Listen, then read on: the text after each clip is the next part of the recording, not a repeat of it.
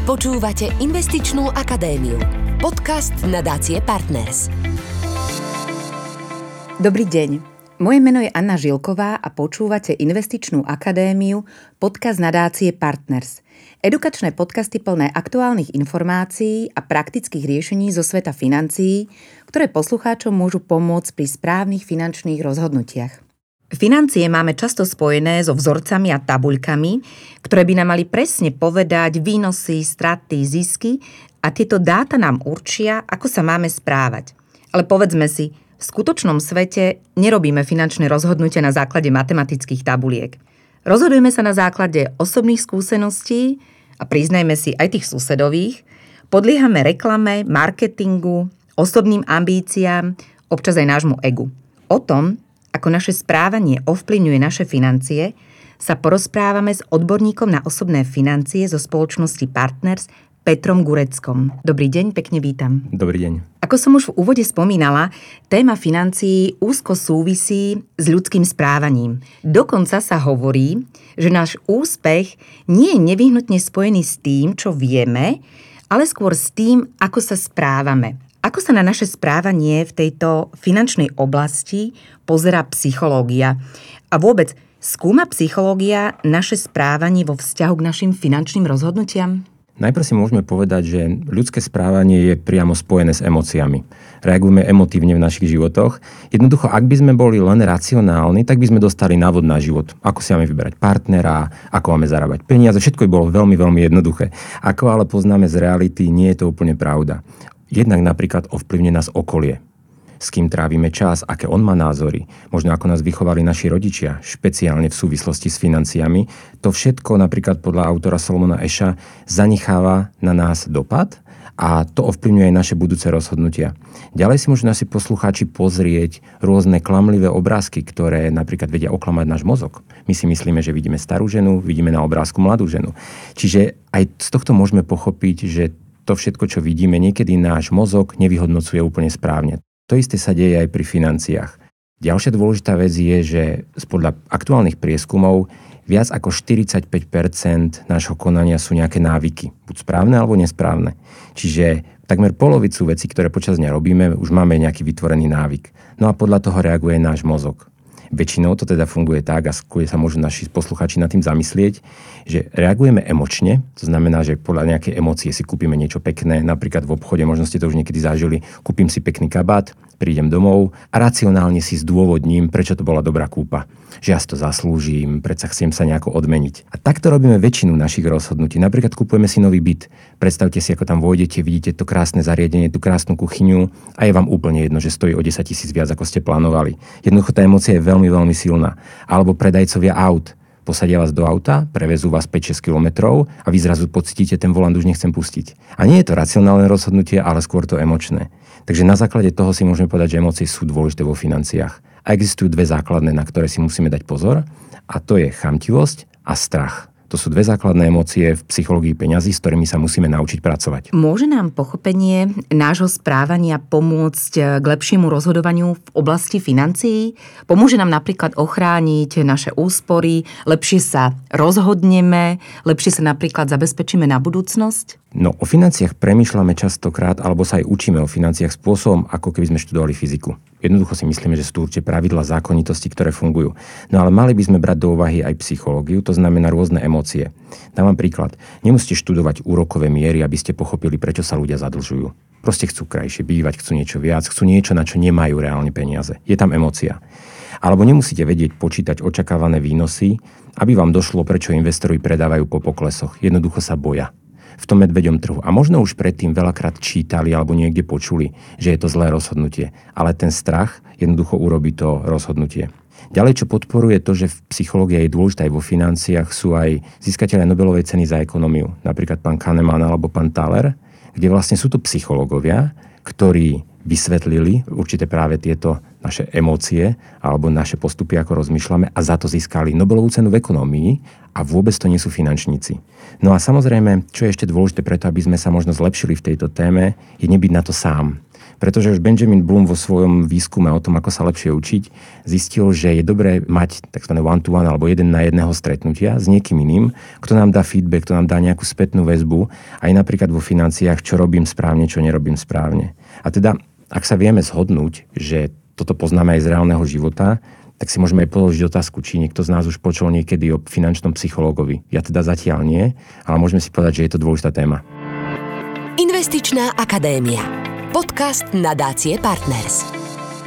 Prežívanie a správanie ľudí vo vzťahu k financiám skúma psychológia peňazí a hovorí sa, že lepšie finančné rozhodnutia robíme vtedy, ak rozumieme psychológii peňazí.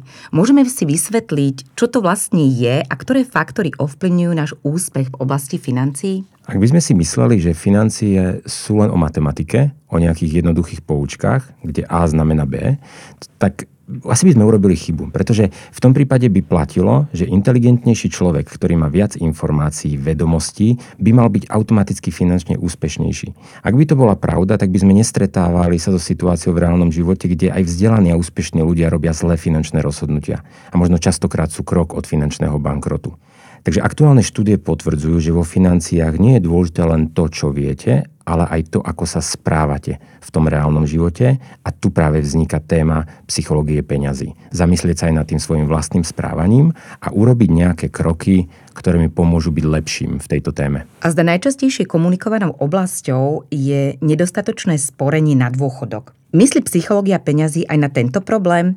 A prečo je to vlastne tak, že nás netrápi to, čo bude s nami napríklad v budúcnosti, že nie sme schopní si možno že naplno uvedomiť, že čo nás čaká, tak nejako to prežiť? Je to vlastne otázka, že ako sa správame už dnes k svojmu budúcemu ja.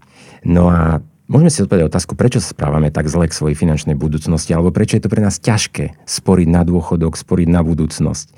No typickou ukážkou psychológie peňazí je to, ako sa správame k dôchodkovým úsporám. Výskumníci zo Stanfordu dokonca zistili, keď merali aktivitu mozgu, že keď ľudia myslia na seba v budúcnosti, tak reálne mozog si myslí, že vidí úplne inú osobu, ako sú oni sami. To znamená, my o sebe v budúcnosti rozmýšľame ako o niekom inom, o niekom cudzom. Dokonca v jednej americkej banke vznikol projekt, kde ľuďom ukazovali cez 3D okuliare ich život, pokiaľ budú investovať, ako to bude vyzerať o 30 rokov, alebo ak nezačnú investovať. A tá štúdia prišla k výsledku, že to malo veľmi pozitívny dopad na to, ako sa ten človek rozhodol. Prečo je to zároveň dôležité, alebo prečo je to aj tak ťažké pre ľudí, pre nás, sporiť do budúcnosti? Totiž to ľudia odpradávna žijú vo svete s okamžitou návratnosťou. To znamená, čo si dnes zabezpečíš, to budeš mať. To je už pred tisíckami rokov. Ak si niečo ulovíš, tak to máš dnes. Ale za posledných 500 rokov sa svet zmenil na svet s oneskorenou návratnosťou. To znamená, ak dneska začneš cvičiť o rok, o dva, uvidíš nejaké výsledky. Ak dneska budeš sporiť, o 30 rokov sa budeš mať lepšie. A my ako ľudia nie sme na to úplne zvyknutí. Volá sa to časová nekonzistencia. Takže náš mozog nevyhodnocuje teda odmenu v čase vždy správne. Jednoducho, prítomnosť si ceníme viac ako budúcnosť. Isté teraz je pre mozog hodnotnejšie ako možno v budúcnosti. A posluchači to poznajú naozaj možno z tých, z tých nejakého príkladu, že musím si vytvoriť návyk cvičiť, aby som v budúcnosti vyzeral lepšie.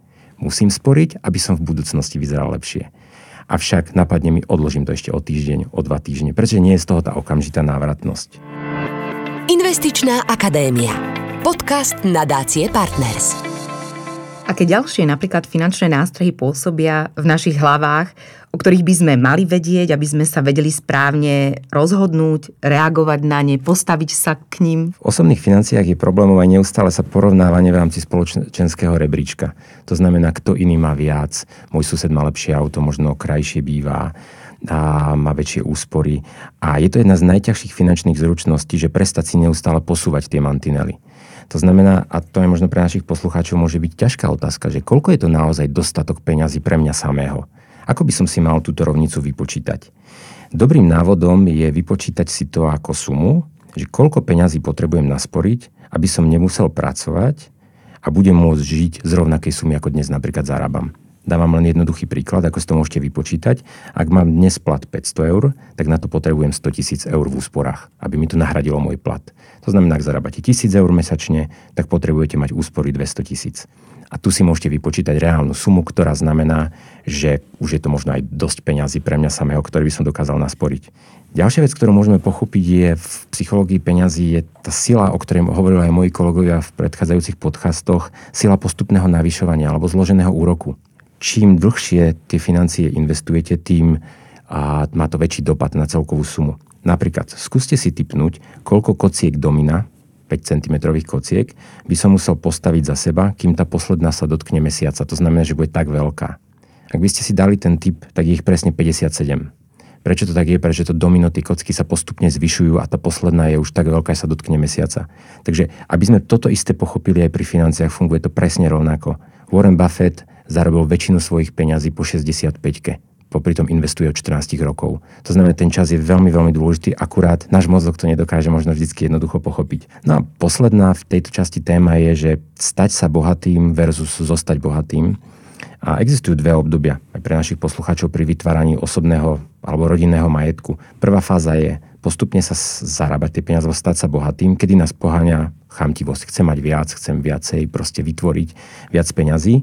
A druhá fáza pre veľa ľudí veľmi ťažká je zostať bohatým, to znamená vtedy nás poháňa strach, kedy sa bojím, že o tie peniaze prídem. V obidvoch týchto obdobiach môžem robiť aj zlé finančné rozhodnutia, na ktoré si musíme dať pozor. Ďakujem pekne za rozhovor odborníkovi na osobné financie zo spoločnosti Partners Petrovi Gureckovi. V tejto téme budeme pokračovať v ďalšej časti našej investičnej akadémie. Počúvali ste Investičnú akadémiu, podcast nadácie Partners. Tešíme sa na vás aj na budúce.